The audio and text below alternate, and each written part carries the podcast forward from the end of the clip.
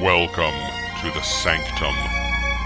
Here we study the mysteries of Dungeon Crawl Classics and Appendix N.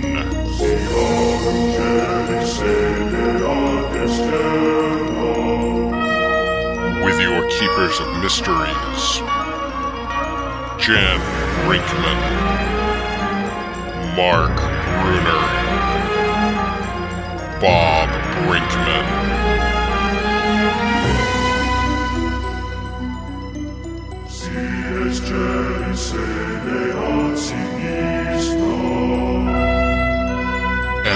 Sanctum Secorum and be inspired.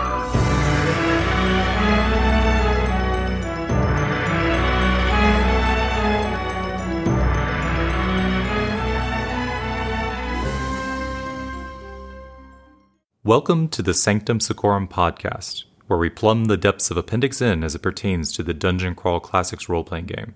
We're here to help you serve these literary offerings at your DCC RPG table. I am Keeper Mark, and with me tonight is Keeper Bob. Woohoo! And Keeper Jen. Hello, hello.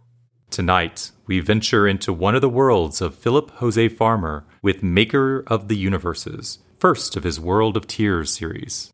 The story follows Robert Wolfe, a man disenchanted with his life and his marriage. One day, while looking at a new house, Wolfe discovers a strange horn in the basement. Blowing the horn, Wolfe is transported to a strange new world, the world of tiers. Wolfe finds himself initially in an Edenic paradise known as Okeanos. This region is the first level of the planet, which contains a number of tiers like a wedding cake separated by vast mountain ranges. The entire planet is ruled over by a cruel and mysterious lord named Jadawin, who created it. Okeanos consists of a beach, an ocean, and a small forest populated by nymph like humans who originated in and near ancient Greece. In this new world, Wolf regains his youth and vigor and falls in love with a local woman named Chryseis, who lived in Troy at the time of the Trojan War. Yeah, I liked this book a lot.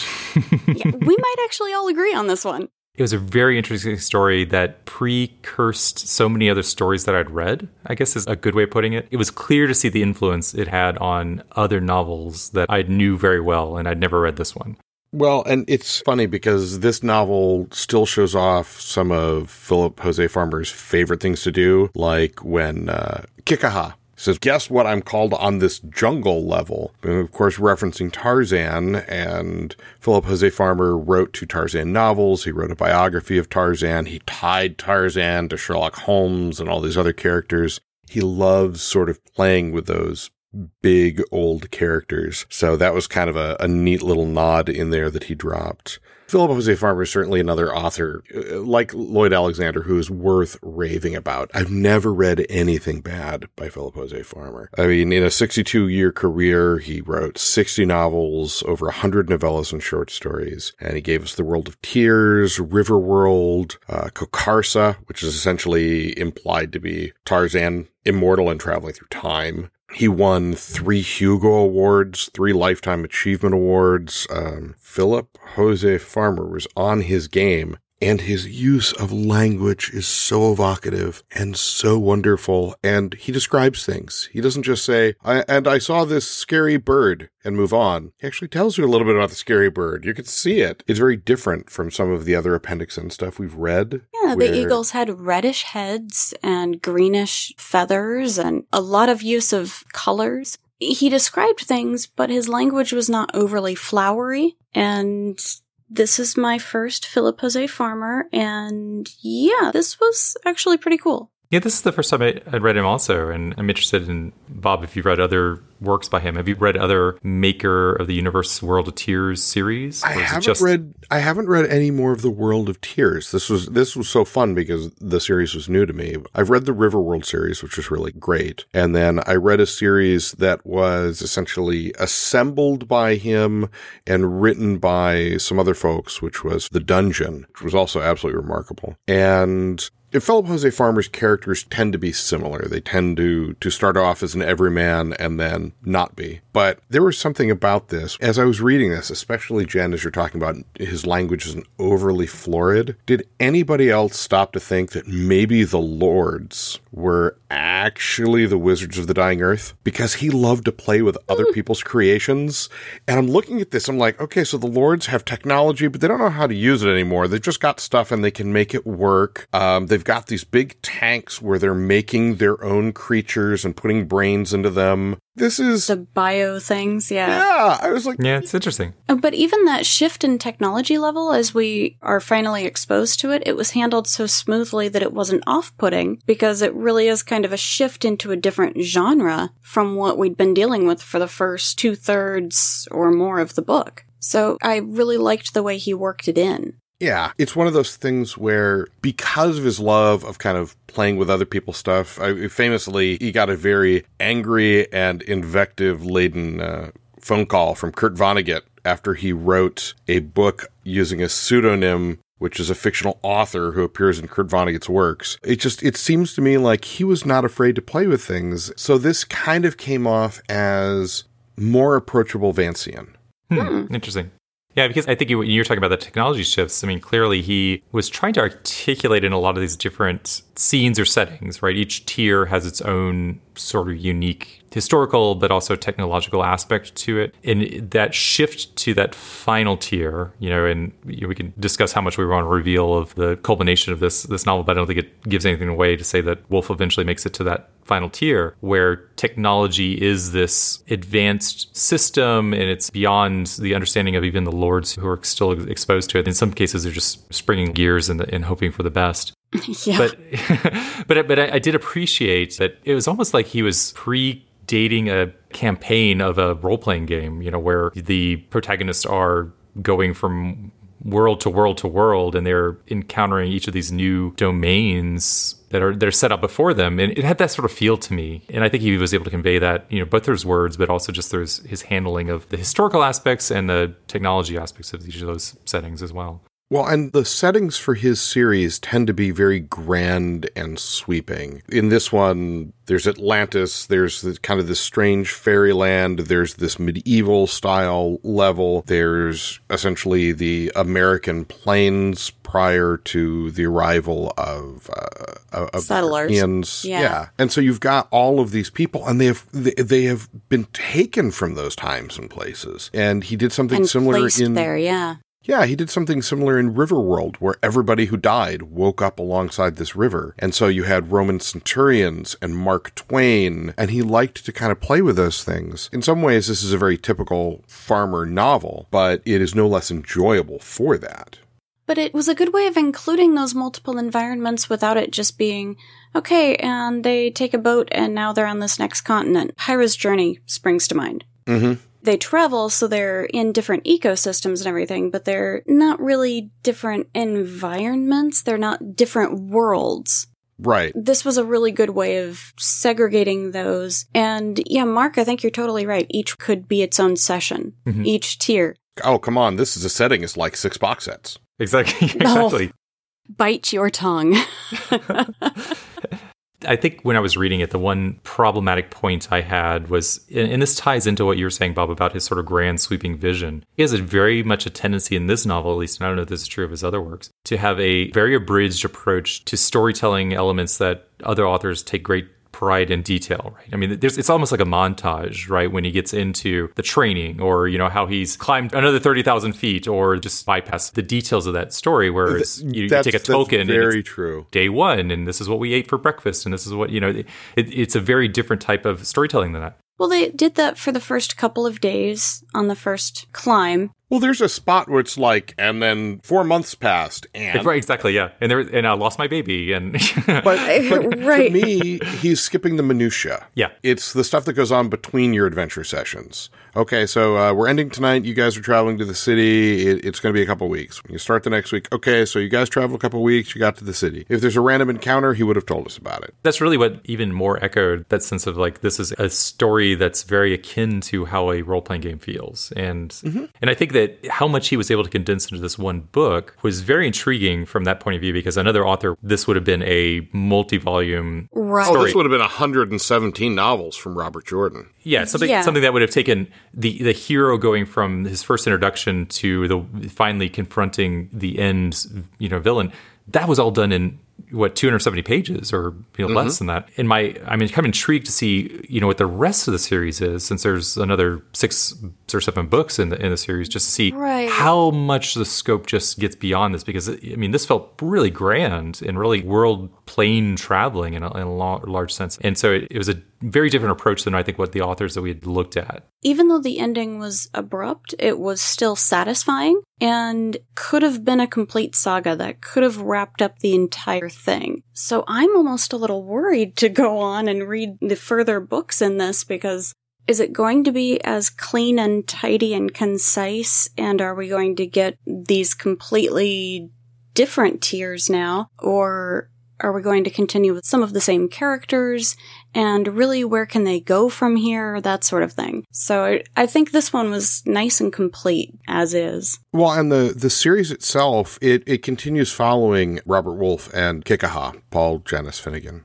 And from like book three or four on, it really focuses more on Finnegan than Wolfe, which when you finish this first book, you understand why. And it kind of delves deeper into, into who the lords are. And, uh, and I come to think of it, you're talking about how this sort of feels like a role playing game. If I recall correctly, there was a uh, French language role playing game that was released back in 95 that was inspired by this. Oh, that'd be cool. Yeah, it's really neat and fun stuff, and and some of it certainly feels very DCC, some of it feels very MCC, and some of it's just really kind of out there and fun. The other thing that was really reminding me of a role playing game is that there is so much murder hoboing that goes on. oh yeah. I mean, he just he walks into a castle. Let's kill that sentry and bypass him. Let's uh, kill these these random savages. You know, that are where it's, it just there is no there is no conscience at all. You know, And actually, you touch upon the the one the one part of this book that is like most books of of its time. Parts of it are a little bit problematic in Oh, yeah, in yeah. portrayal of race, although it doesn't hammer on it, and it's certainly not like Tarzan. I'm white. I'm superior. But there are certainly small sections of the book that made me go, "Oh yeah, couldn't write that today." Oh, like two or three lines, maybe.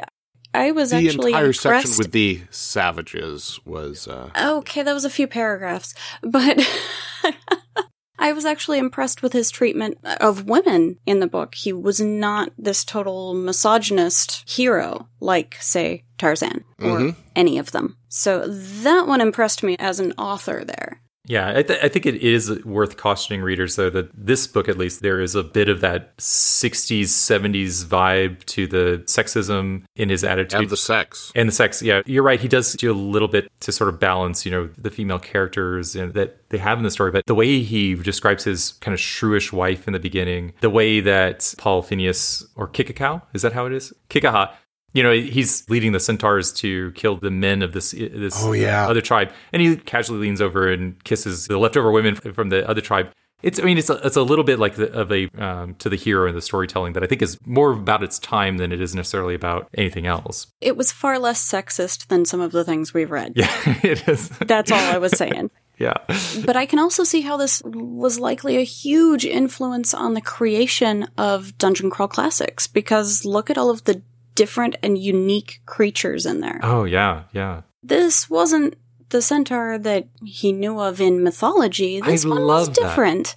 I love that description. You know, obviously the the hero in this case has you know other reasons for sort of the knowledge, but his reasoning for why this was designed this way, right? The centaur that had big lungs, you know, in order to Yeah. Oh power oh my its god! When he started getting into that, well, well, you know, the lungs have to be done like this, and, and the mm-hmm. digestive system would have to be like this because otherwise it wouldn't work. And so it's got this big mouth and big. I was like, that sounds really creepy, and I'm really glad there's not pictures. yeah yeah. Oh, but can you imagine if Doug Kovacs were to draw it? Oh my god! Yeah. Um. Well, let's. Why don't we move over to things to stats? Sure, that sounds great. Things that need art pieces put to them. Oh my god. Yeah, those freaky centaurs certainly on my list. I loved the concept of zebrillas, the zebra striped gorillas with long legs and short arms. Yeah. So they were like gorillas with human proportions for their arms and legs, and that was that was fun. I liked the uh Histiochthus, the sailfish. Oh, yeah. The that was mollusk. top on my list, yeah. yeah, the mollusk that was a living sailboat. It was And- absolutely creepy. The mast was cartilage, the sail was a thin bit Membrane, of yeah. But And you creepy was the controlled it. bloodberries. That was But- the creepiest part. But you control it by stepping on exposed nerve centers, and then it just sucks up and throws it out the valve in the back, and that's how it moves. So wrong.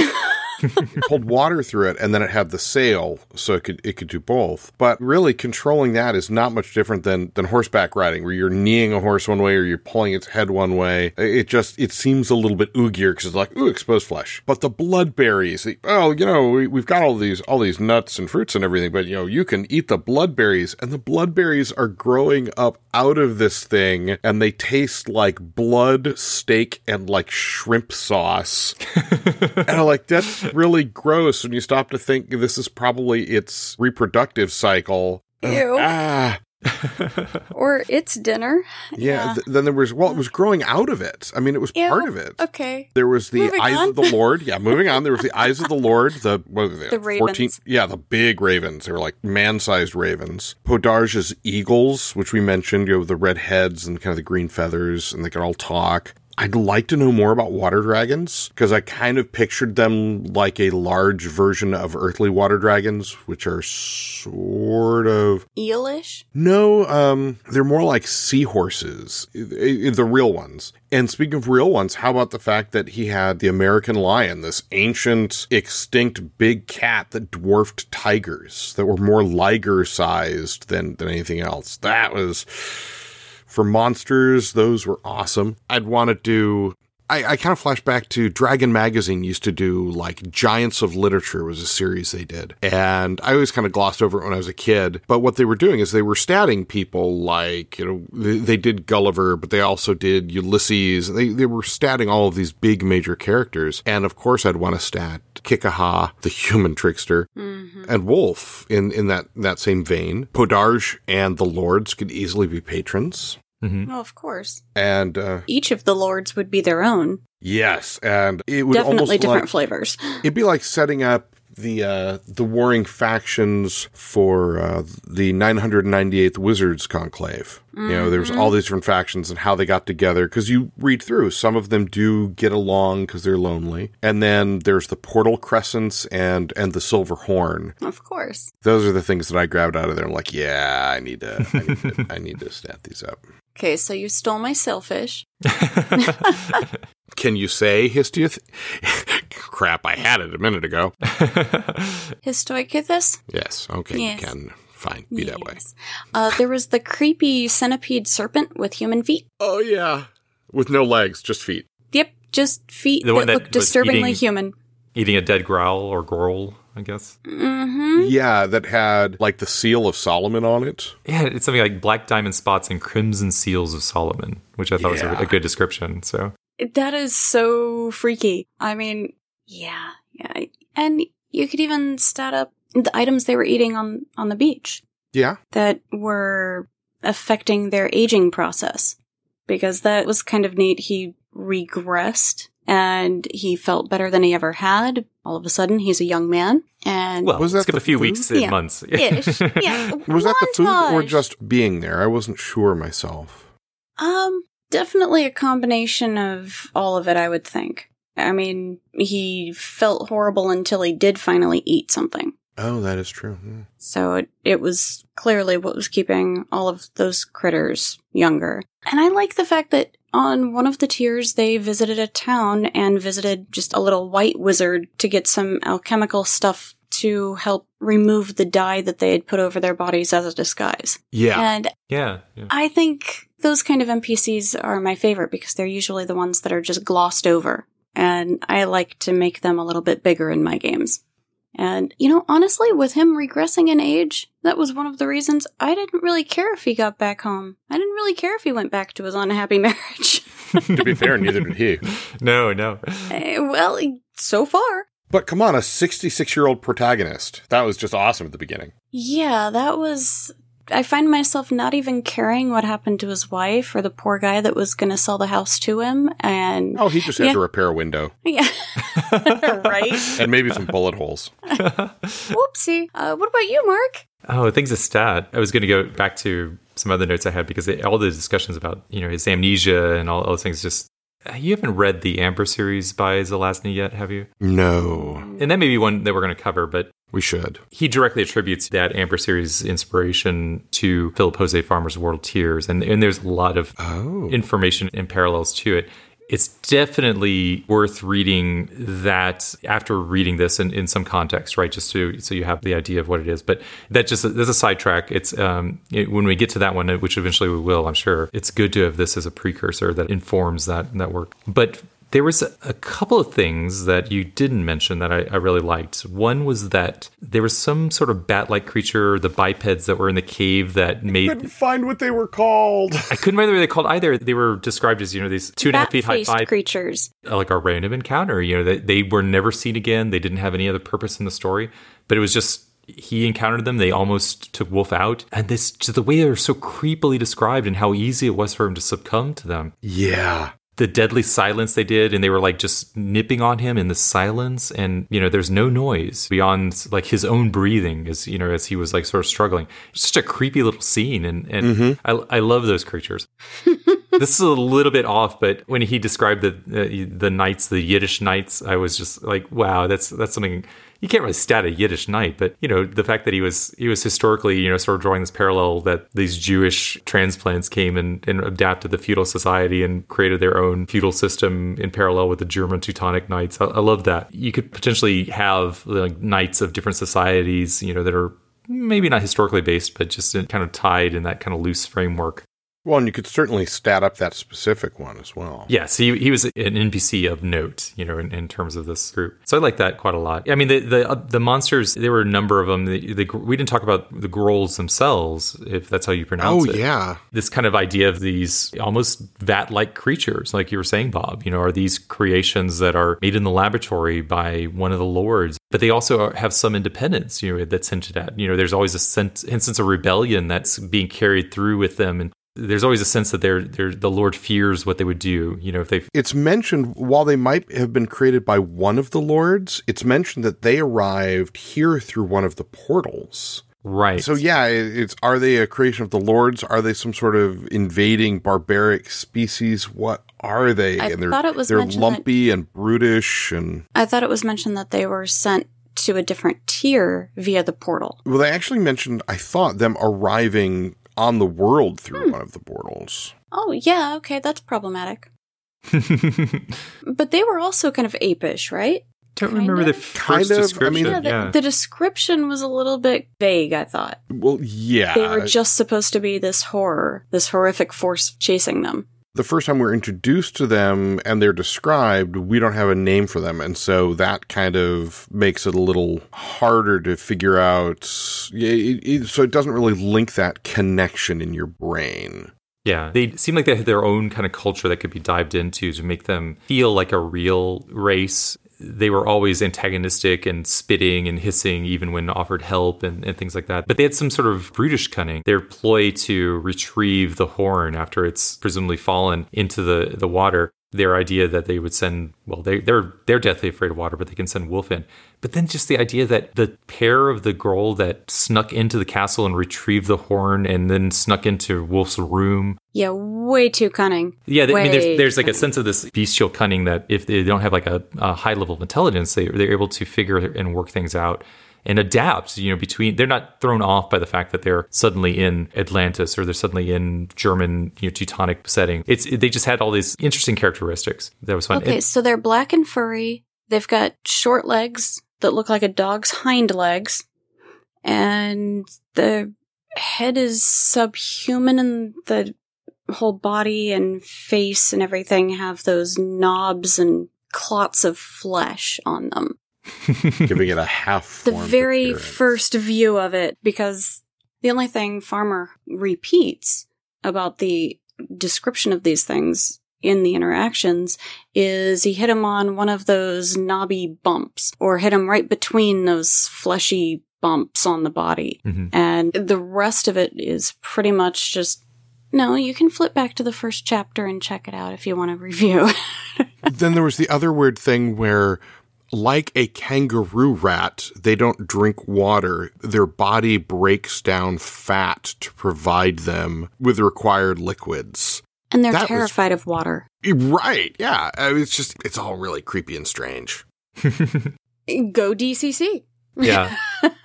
and then getting back to the point you made earlier, Jen, the last thing that I had in mind were those automatons that they encounter at the culmination of the novel, where suddenly 20 of them appear, you know, after they're sort of tested by this one. But I, I love that. Again, they, they sort of charge in like any party would. They're not thrown thrown out by uh, by by what they see you know ahead of them but it's this new thing that they don't know how to fight and and how many of the you know the ape allies it'll take out and, and that sort of thing and I, I thought that was a nice way to introduce the technology into this as well Right, and then the automatons started learning and using the same attacks against them. right right that's a, that would be Creepy. that would be a cool monster if somebody did performs a mighty deed and the monster repeated that mighty deed you know or had, had that as a special ability or something like that where it gained some of the special ability of whatever it was attacking or being attacked by i think that'd be kind of a neat neat mimic but it's like a combat mimic you know so Oh, and and this is the point where we apologize to our listeners if something of this nature ever makes it into publication. Um, it's probably Mark's fault,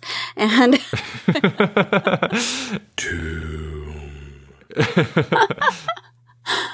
But there's a lot of fun stuff in this, you know, in terms of he has a lot of these kind of brief one word or one encounter descriptions, and you can take that away from this and take it to your own game. It doesn't necessarily have like this huge arc in the story, which I, I found uh, refreshing too. Yeah. Yeah, there were random encounters. Mm-hmm. It was really nice. So I suppose since we've statted things, we should actually bring them to the table. I'm thinking the punch nuts, which is the rancid fermented fruit in coconut shells, would probably be frowned on by your players. right up there with rotting meat. I don't know. You could give a coconut filled with sangria. They'd be fine. That'd be far too pleasant. At least for the way this Fine. was Give them a coconut shell filled with pinga, and uh, and they'll they'll hate you for like the yeah. first twenty minutes, and then they won't remember anything. Yeah, as a judge, I'm not too cool with that either. So we'll skip the punch nuts. Mollusks. I kind of want to just clean some mollusks and have them available as methods of water transportation for games where you have minis. I mean, if we're going to be creepy about it, let's go all out, right? Yeah. I do like the fact that with the tiers, you essentially have a flat earth, which means easier mapping at the table. and, And hey, you know, explained the physics just don't work here. It's different. I thirty thousand feet up in the air, and there's still air. mhm. Go with it. It's magic. And, you know, every level could be its own session or adventure, like we talked about. That's a lot of dwarven forge. I know, right? Yeah. Yeah. Ooh, hey, Stefan. I, I'm not a millionaire. I can't afford that. For audio, it's going to sound corny, but you could probably find a movie soundtrack based on each of these environments. Or based on each of these encounters, even like the little uh, impromptu jousting that they came across along the road. You could theoretically Hans Zimmer your entire way through this. Oh, don't Hans Zimmer your way through this. Or you could get the soundtracks based on environment. You know, you're in the woodsy place, you're just doing the exploration thing. Okay, Lord of the Rings. You're in the plain swept area. Well, that's easy with all of the Native Americans around you. Dances with Wolves comes to mind, of course. And for the area that Bob declares is a little bit uh, controversial, throw in the soundtrack to the movie Lumumba. Just cuz. For those not familiar with the movie, it's really depressing, and it's a real story. Well, it's based on a true story, so of course it's depressing if it has to do with Africa, but it also has authentic African music Yes, because it's not a huge movie studio release. It's more of an independent film. How about you, Mark? Got anything more exciting than mollusks? Mm, no, I mean, I really like the idea of constructing some sort of model of this tier world that's super high. I, I, just, I just love the idea of like presenting that as a challenge, you know, for the table and and making it sort of like this grandiose campaign style feeling to say, you know, you guys are here now, you guys are here now. But you could do that with maybe the Dwarven Forge stuff. You could do that with, you know, some sort of simple tiered styrofoam or cardboard. Oh yeah, papercraft. Yeah, just I mean, I, I, could see doing something like that on a on a scale that kind of translates to this is what you see. You see basically this huge shadow that's blocking out the sun and th- this you know you guys have this model but you are literally a continent away and and let's go explore that that's it's kind of an intriguing idea, but I don't know if most tables would want to get into that much effort. The other idea I had kind of goes along with this flat Earth concept that you mentioned, Jen, where each of these settings are essentially like its own sort of laboratory. And I remember mm. playing in a game that Michael Curtis ran at North Texas RPG one time. I think it must have been a Metamorphosis Alpha game where he just broke out the play dinosaurs from that tube of dinosaurs. we get like 20 dinosaurs that are, you know, varied colors and things like yeah. that. And it's like, well, this is what you see on this level of Metamorphosis Alpha. Well, taking that to the sort of like the next, you know, series is you see the dinosaurs, you see you, now you see the prehistoric Neolithic scene of all the saber-tooth tigers. You know, you get these tubes of natural as you can get a, a museum or something like that, and this it com- contains like this variety of animals. Well, you know, you populate your map with these different creatures just to give a kind of feeling of you know the environment that they're traveling through on each of these tiers. And I think you could you could just vary it up to where you have your own tiers, right? You have you have you maybe you have your dinosaur level. It's anything's possible, and it's it's sort of like what Mike Curtis was doing with that Metamorphosis Alpha game. Suddenly, you find yourself in this sort of like laboratory environment, and you know what they are as a player, but you know as a character, you don't really know what these creatures can do and how they might interact with you. Some of them might be intelligent, some of them may not be. So those are the kind of things that I was I was kind of inspired by playing with minifigs, I guess, animal animals. and I would like to break the conception that the polka dotted creatures are friendly. Because it was one of the first that he encountered, and it was friendly. And I'm like, yeah. of course it was. what about you, Bob? First of all, I'm betting the Michael Curtis adventure with dinosaurs was Level of the Lost. It, it was eventually, yeah. At the time, I think we were playtesting it. So. Oh, I, yeah, I'm sure because we're yeah, that was. You mean as opposed to Dinosaur Crawl Classics? Oh, yeah, yeah. That that would be Mark pulling out dinosaurs, not Mark pulling out dinosaurs. There's a difference.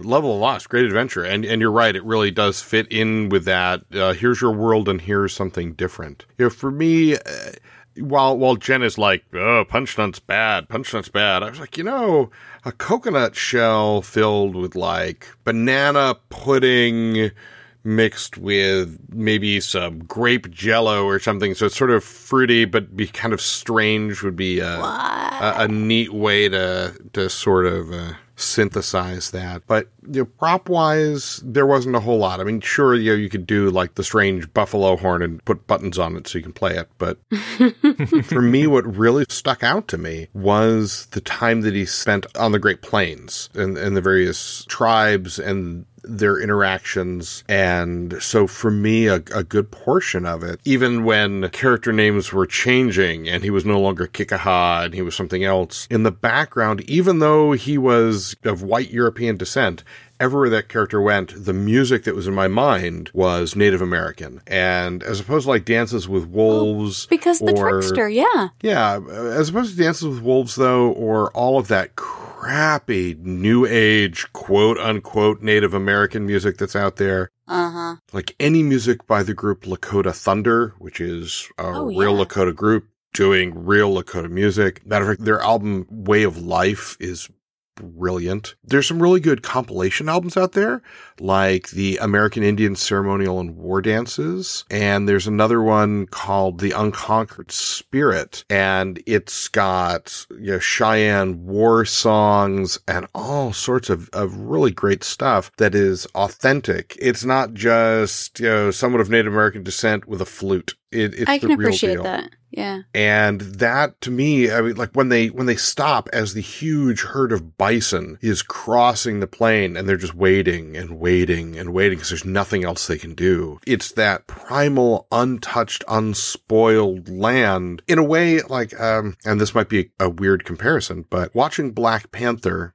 Wakanda is a vision of Africa never colonized. And the great plains in the world of tiers are a vision of North America never colonized. Yeah. So there's some idyllic traits there.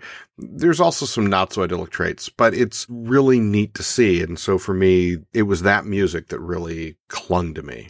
Very cool. Yeah. uh, Well, it was, it was inspirational. Speaking of which, Mark, what sort of inspirations and reasons did you pull from this? Uh, this is a little bit hard because I, I think my inspirations are, are very related to things that I've written because of the. Uh, we'll get into that in a second, but I guess some of the other things that inspired me, near the end tier, you know, with its sort of technology that's there but not well understood. Some of that is very MCC, some of it's very Age of the Atomic Overlord, the Edgar Johnson module, which everything sort of feels it has that, that sort of like mixture of fantasy and technology, which I think is a good sort of segue that you could take something like that and make it into uh, a similar adventure on an MCC level or, or even on, on Purple Planet, you know, for that matter. There's aspects to you know, the fact that there are these relic like devices that are used to transport between the tiers and between other worlds. You know, it has a very kind of similar feel to how you are, you know, how you activate relics in Purple Planet in terms of its sequencing and, and matching them up. So I, I like I like that aspect as well. The thing that hits a little too close to home, and, and it's just really because it seems a little odd to be referencing things that I put out there, but one of the inspirations for a couple of things I've written is the Amber series, you know, where this amnesiac sort of introduction is a trope. And it's, you know, obviously is a trope throughout a lot of other fantasy works as well. And reading Philip Jose Farmer just reinforced, you know, how much that legacy is tied to other authors and other works. There's the holiday module I put out is, is very much a inspired by an amnesiac sort of experience and, and rediscovering who your character is through that scratch off character sheet. Oh, perfect for emergent play then. Right. So the Twilight of the Solstice, trying to take what is a, you know, is a clear kind of fantasy idea or concept and apply it at the role playing table in some mechanical sense, whether that's how successful that is or not, I think is one of the things that depends on the players and the judge. The other one is that project I did where you guys got to play in playtest and it came out in the recent Dam magazine, uh, which is While the Gods Laugh, you know, where you are literal amnesiacs going through recurring experience. And, and again, that was, Yeah. That was so much fun. That's uh, leaning that very would definitely heavily. fit. Yeah, leaning very Yeah. heavily on on this this idea of the protagonists don't know who they are or what their abilities are. You you find out multiple times, you know, throughout this that Wolf is known for his strength. You know, just like his inhuman strength almost. You know, he can lift boulders over his head. He can out wrestle the centaurs. You know, where they were these deadly foes. And it's it's one of these things that. He, he's always known he's been strong, but he doesn't know the origins of that, and he's always knows he's somewhat unusual, but he doesn't really think of that in those terms. And so it's it's it just kind of plays into that. So the, I, while I hate to bring those up, just because it's it seems a little odd to do that for me as a in that in that context, but I think those are those are two things that are very directly related to that thematic element that Philip Jose Farmer's one of the originators of in terms of, you know, he, came before the inspiration that I was taking, you know, in the case of the Zelazny stories. So I think those Those make perfect sense. This is a book about blowing a horn, so you're allowed, you know. All right, I'll pass Just it on to Bob out there. before before I before I go on anymore. Well, right off the bat, I thought that the new zine Primal Tales from Panda Head Publishing, uh, which is Brendan LaSalle and Brett Brooks, I thought that would be kind of a perfect way to tweak it here and there and you could use any of these weird sentient animals and you could you could bring them to life really easy. You don't have to sit and okay well i want to i want to run a zabrilla. Well now i've got to make a class for it. Uh, i want to run a, a grawl and i've got to make a class. Primal tales i think gives you the tools that you would need. A, a little reskinning here a little reskinning there maybe a, a couple small mods and and you could do it. And so that really that new addition to the uh, community output, I think is very fitting for this piece. The other thing that really leapt to my mind when you were talking about the automatons, I don't know if anybody else went there, but my mind went straight to the Kovacs cover for Frozen in Time. Oh yeah, with you know kind of this robot and these primitive people. And the more i started thinking about frozen in time again you know you change the cavemen to these weird cat-eyed or mer-ish denizens of the of the lower level of the world of tiers who are primitive and just live to eat and celebrate life and pick up litter as it turns out and uh, uh, and just change change the the cave into that and give Frozen in Time a little bit of a reskin. And it's a World of Tiers adventure. It really is. It's not a stretch at all. And so you could go from frozen in time and they can have that moment of realization that their world is not what they thought it was, sort of like the realization characters have when they're playing Metamorphosis Alpha. And the players know they're on a starship and eventually the characters might know. The characters have that, that moment of clarity and you could use the end of Frozen in Time to give them that moment of clarity and then just move forward through the world of tiers. That's cool. Mean, this book itself is is so rich, and I wasn't really kidding when I said, you know, for a campaign setting, it could easily be six boxes. It's sort of like Undermountain in scope. You could spend years exploring this world just from the information in this book, let alone the rest of the series. And so, so Frozen in Time or uh, the tribe of Og and the Gift of Sus would be great starting points with just a little bit of reskinning. Uh, you could do the same thing with sailors, really, rather than going into a catacomb underneath the old keep. Maybe they're climbing down the cliffside at the edge of the world and going into the caves and caverns there where if you fall through, you're just going to hang forever. It would be it would be very easy to do, and uh, yeah. Are you done waxing poetic? I just it's I'm just it's so good. Uh, so okay, Jen, what do you have? You're adorable. I gotta say, just judging from that opening and the cover of a module, and then actually looking in and seeing, yeah, okay, there are some very similar overlying themes. Moon slaves of the Cannibal Kingdom. Hmm. You've got that ape like creature running after the heroes. That's just the cover. Like I said, there's some similar thematic things. You always want to overthrow the, the hierarchy. When Wolf was hanging from the hole in the bottom of the world, my brain went to Hole in the Sky, and I started actually thinking of Chryseis as the lady in blue Mm. which made the book a little bit weird for me for a couple of minutes, and then I had to just kind of pull myself back and go, "Wait a minute, wait a minute." this would be the sequel, Hole in the World. yeah, no kidding. I was like, "Well, that that could have gone differently." And it's interesting because I'm giving my list in the order in which they just popped into my head. So, of course, as he's climbing these 30,000 feet to get up to the next tier, the Vertical Halls, one of our third party publishers, Other Selves, put out this little digest sized mod in both English and Spanish. It is all about you can't breach a tower from the ground floor. You have to go to the top and there's a lot of encounters while you're on the wall. Okay, this book actually put some of those into perspective. I'm like, why would that be so difficult? Oh, because you're only hanging on with one hand. Yeah, of course. hmm Go ahead, load that crossbow. hmm Exactly. And then, of course, once they get into, I'll, I'll try this.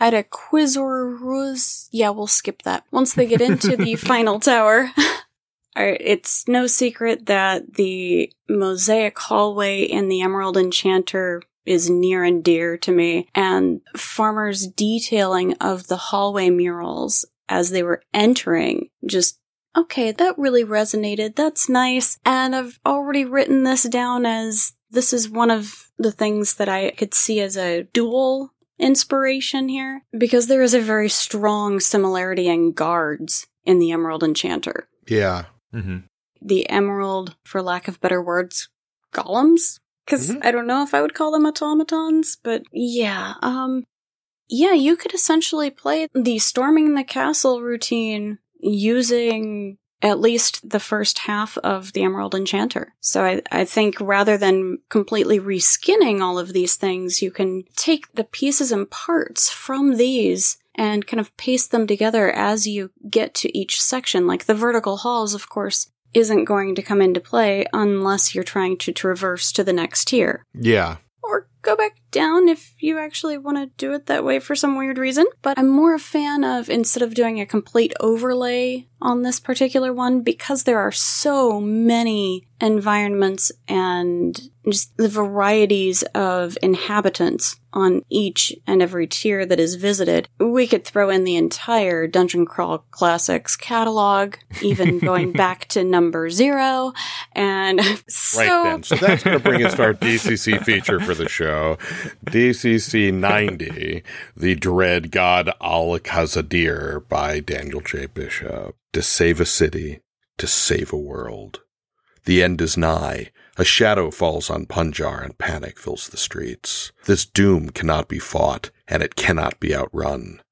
Unless from the lightless depths below the city streets you must find the way to Bequath and the indifference of the fate denying Madka. The clock is ticking. There will be no victory without sacrifice. Without the courage, cunning, and strength to face an immortal, your souls will surely fall prey to the dread god Al Khazadar. So, Mark, tell us why you picked this one. Yeah, this is my choice. When I started reading The World of Tiers, The Makers of the Universes, I, I realized that I'd only heard sort of peripheral things about uh, Daniel Bishop's relatively recent. I think it was released last year, possibly at uh, 16. oh 2016. So it's one of the the more recent ones. Relatively recently. yeah. relatively recent. Number 90 in the, the series, you know, is pretty new. I didn't really know very much about it except for that there was some sort of immortal god, and that got me to be intrigued and start reading through the adventure. And there are so many, maybe not so many parallels, because I don't think Daniel J. Bishop was trying to draw directly from the World of Tiers, but there are a lot of parallels to the setup in terms of that environment the and the way that this adventure plays out but in a unique way. And i think that the way that he has some interesting push and pulls between the judge and the players with regards to accelerating the adventure but maybe making the players own more of that than the judge traditionally does is a very creative aspect to this module but just the Yes, it is. and it's it's one that after reading it, I really really wanted to to try and and play. And I don't think that it has gotten a lot of community discuss. Yeah. Right, and and I think this that's another reason to highlight it because Daniel Bishop is just I mean he, everything he writes I think is is excellent, and I think this is just another case of he's got a terrific adventure. It's very thematically similar to if you're looking for something that's associated or associatable with a you know with the World of Tiers or with similar types of technologies, sort of uh, crossing with planar aspects and and making just a just an intriguing and fun challenge for your players. This is a, this is a really good adventure. And it's still approachable. Yes. I have to say this is an excellent choice. And I was saying before, I, I'm not such a big fan of doing that reskin thing. This is the one that you would do for this book. yeah, because yeah, if, if they- you were to reskin it, y- yeah, I mean, down to the tiny minutia, like the age affecting imbibables. You've got creatures that are very similar, and that sudden change of scenery and atmosphere from your murder hobo roleplay to what is this thing? Why can't I touch it? And what happened when I broke it? And it, it's a really good balance. Well, and I think getting to Mark's point that this this adventure hasn't seen a whole lot of community love. I think it's a question. It hasn't gotten a whole lot of community love yet. As DCC adventures go, it's, it's level four, so it, it's certainly a higher level adventure. And there's people out there that have been playing for a couple of years that haven't gotten to level four yet.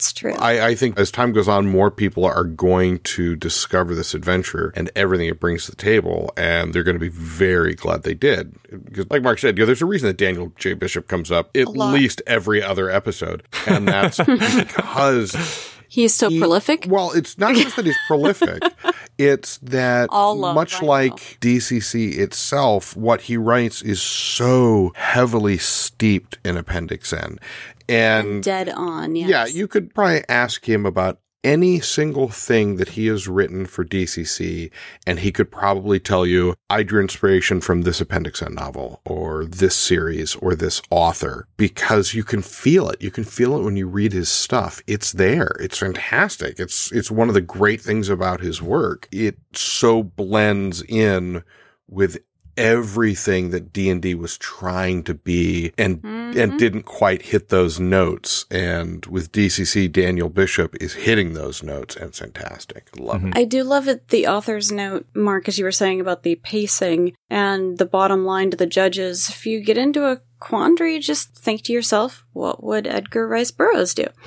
and I think the other thing that I liked about this adventure after reading it was they're one of the great adventures that I just loved running at a table because it presents the players with a very unusual choice at the end that, that doesn't often get used is Yeah. is intrigue at the court of chaos. And similar to that, this adventure has one of those moments that the players have to make a choice that is uncomfortable and also Mhm. and also is just unusual to ask of a table. And I and I think that it does it in a way that plays out with with the players not knowing what the consequences that that are. So it, it felt very similar to that feeling that I I think I really enjoyed. You know, taking my my group at my table through the intrigue at the Court of Chaos, just because it was it was a campaign changing moment when they had to you know make it that the decision that they did, and it led to all sorts of consequences. I love those kind of ventures that don't play out in the sort of usual you grab the the treasure and run, or you you defeat the the, the, the final boss and you level up sort of things. I mean, this it's it's a great way of storytelling in a role playing adventure and getting that storytelling to come out from the players themselves in a in a unique way. So I think that's another thing this adventure can be applauded for. Very nice. it is very awesome. All right. Well, let's move over to our road crew and convention shoutouts. Of course, we will start out with super number. Well, yeah, you know the contest. Uh, There's that thing. let me uh, we uh, let me announce our May winner for the Super Number One Food Tower contest was Mark Elsenheimer's map for the Fate of the Ruthless Wizard. May's theme, of course, was maps. Mark gave us a great one. And our June winners, we had so much art that was submitted during the entire run of this contest with monster submissions and, and other things. And all of that qualified for the final drawing here. And Tom Wentz Dreadnought was fantastic. Mario Garcia's Drowning Man to go with his monster was wonderful. And The Wishler by Mars Homeworld. We had so much amazing art that we drew three winners. Uh, there are no runners up in our art contest. All three of them will be receiving a copy of Super Number One Food Tower, North Texas 2015 edition. And then for at least a couple months, we will close the prize closet of mystery. Just because it's like whimpering and, and smoking back there. Uh, Although it's become kind of infamous in and of itself on the interwebs. It's kind of humorous. Well, yes, but beyond just this contest, we also, thanks to support from our local friendly local game store, Dungeon Games, we were able to go through the list of judges that had signed up for the Sanctum Secorum Judges Community for Free RPG Day. And some of them either were doing unofficial events because their town had no support and no, no game store giving support. Others gave away all of the copies of the Free RPG Day offering for DCC. And with thanks to Dungeon Games, every single one of those judges in that group that was looking for a copy is getting one from the prize closet of mystery. So Nice. it's it's been it's been really great. It's it's been a good six months. We'll see what happens come Christmas. But before then, pretty much public knowledge, Judge Jeff has left New York, but DCC RPG NYC carries on. Judge David Willems will be at the Brooklyn Strategist running Cry Freedom and Let Slip the Batman of Venus on Sunday, July 15th at 4 p.m. Awesome. I love to see some Tim Callahan adventures Mhm. get let out into the world again. Yes. M. Nixick is running DCC Funnels from 2 to 6 p.m. every Saturday at Tacoma Games in Tacoma, Washington. Mighty Tim DeShane is hosting a bi-weekly DCC campaign at the Revival Brewing Company in Cranston, Rhode Island. Judge Joan of Arc Troyer is running an open table every Thursday night from 6 to 10 p.m. at Better World Books in Goshen, Indiana, and she's at Secret Door Games in Elkhart, Indiana every other Saturday.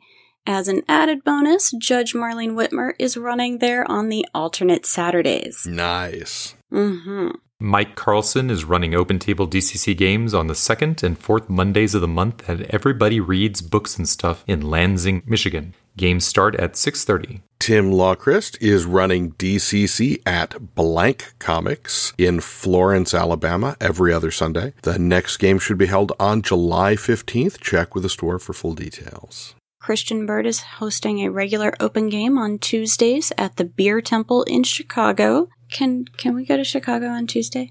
All hail Beer Temple. the rosary will be heavy, but Ah. Contest winner Mario Garcia runs a weekly DCC game on Thursday evenings at Funagain Games in Eugene, Oregon. Congratulations to the road crew judges who survived Free RPG Day. Uh, known DCC games were run in 112 cities worldwide, spanning five continents, 10 countries, and a total of 43 U.S. states. Woohoo! Uh, yeah. Uh, the I'm judges, just listening to that. the judges of Texas, Mark, and Washington State should be especially proud, managing to serve up DCC and MCC for Free RPG Day in seven different locations each. Wow, that's great. Yeah, well, Florida, Texas we only is hit bigger. six. They're kind of a shoe in. Yeah, Yeah, Washington like- State is yeah, that's awesome. but it was phenomenal. The the outpouring of DCC and MCC and even Goodman Games Fifth Edition Fantasy got a lot of love. Fantastic. Let's do it all again next year. It's what it's all about. you, you guys had an epic session in Florida, and I really enjoyed the group that I got to play with on Free RPGA in Austin. So always a good time. And remember the free RPG Day companion that was handed out at a lot of locations uh, worldwide, as it turns out, is available for download with all of our other companion issues. Thank you, Bob. You're welcome. and thank you to all the publishers that gave me stuff to put in it.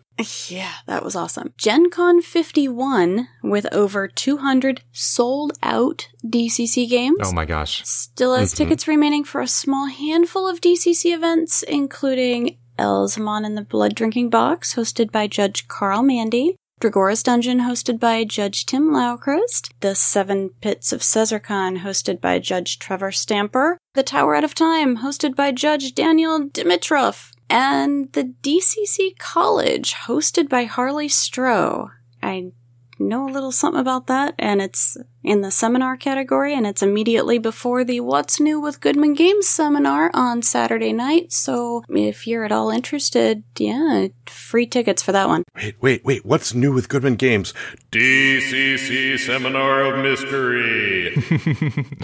A little bit of breaking news in regards to the DCC tournament is we think we're going to be able to open up some more tournament slots for games Oh, wow. new teams to join because the demand was so high. So double check uh, the Gen Con events page if you are interested in trying to get in the tournament and you weren't able to, or you're interested because you've heard about it. There may be some more games that are being added. We certainly hope Gen Con gets through and approves them. So I can't say it's final, but we are uh, we we did have a really big demand this year, even with the expanded format. We more than doubled the amount of players from last year. We're going to try to add even yet more games to accommodate all the people that were interested. And again, this is what it's all about. Five Come join years the from now, family Gen Con reunion. will change its name to the Caesar Con, and it'll be perfect. God, I hope so.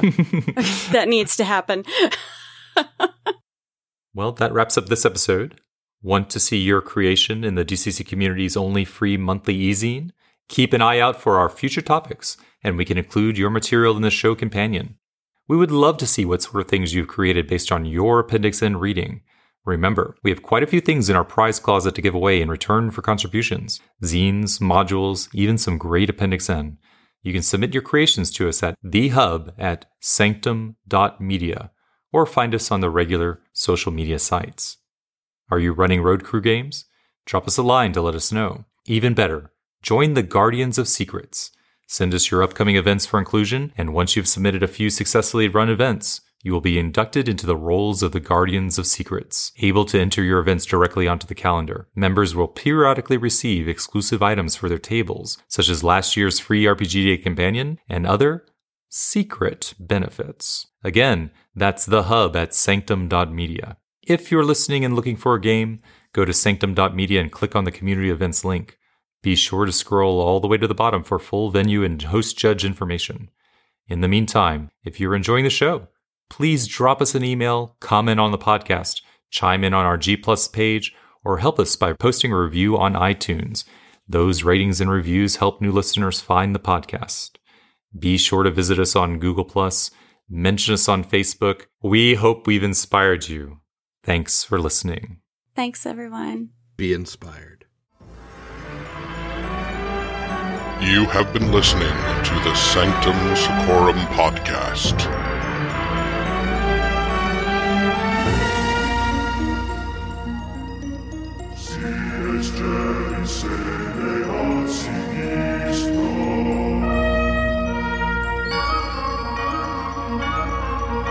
The Sanctum Secorum will return in September when the doors of the library open for the study of Roger Zelazny's Nine Princes in Amber.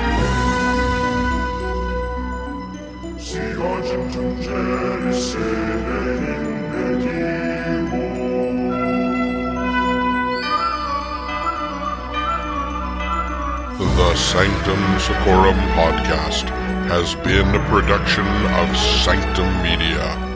Copyright 2018.